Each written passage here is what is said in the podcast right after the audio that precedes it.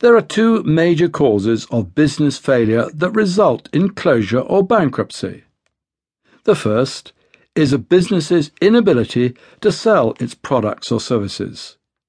And the second is a business's inability to get paid on time, which leads to it running out of money. I'm not going to deal with the second cause in this book. If you are a business owner, there are many ways of getting your invoices paid, and if you want some help or advice on this, just contact my office.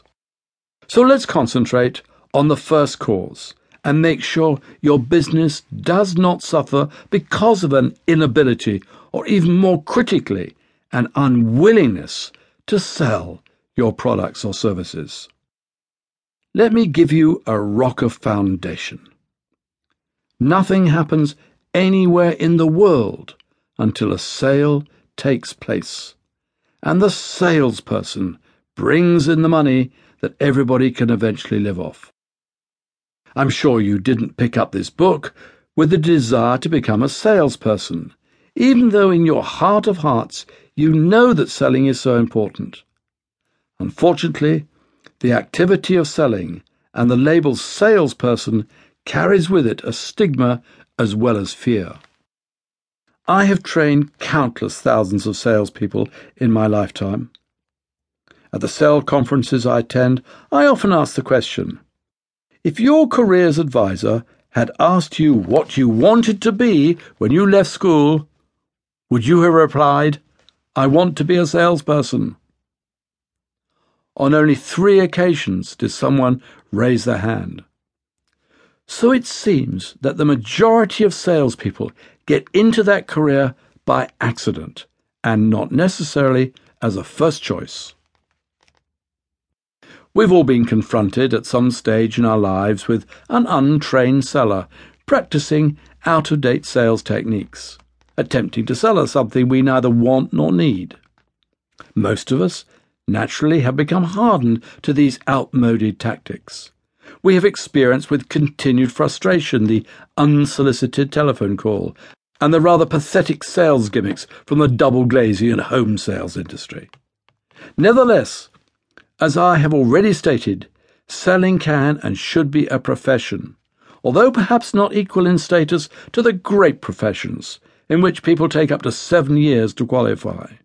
Many excellent professional salespeople are often loath to admit that they are salespeople, so they conjure up exotic titles like a consultant, executive, business development manager, relationship manager, and customer coordinator.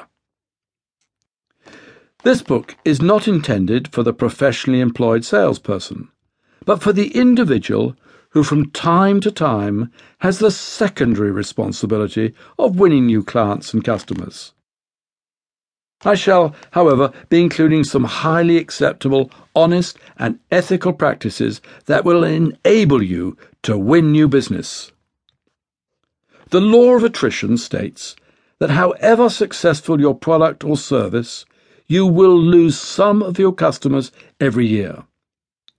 This is, of course, quite obvious People die, they move away, their circumstances change, or perhaps they take their business to a competitor. So any business that is not taking serious steps to win new business, and this of course means new customers, will sooner or later go out of business. I do realize that you may call your customers clients, so please allow me the license to do so. But I shall never refer to them as punters. Please let me share my passion with you, which I hope will become your passion. If you own a business or lead a department, you have the opportunity to develop a winning culture. Everyone in an organization should in some way be part of it and make some contribution towards customer retention and winning new customers. This must be a totally shared responsibility.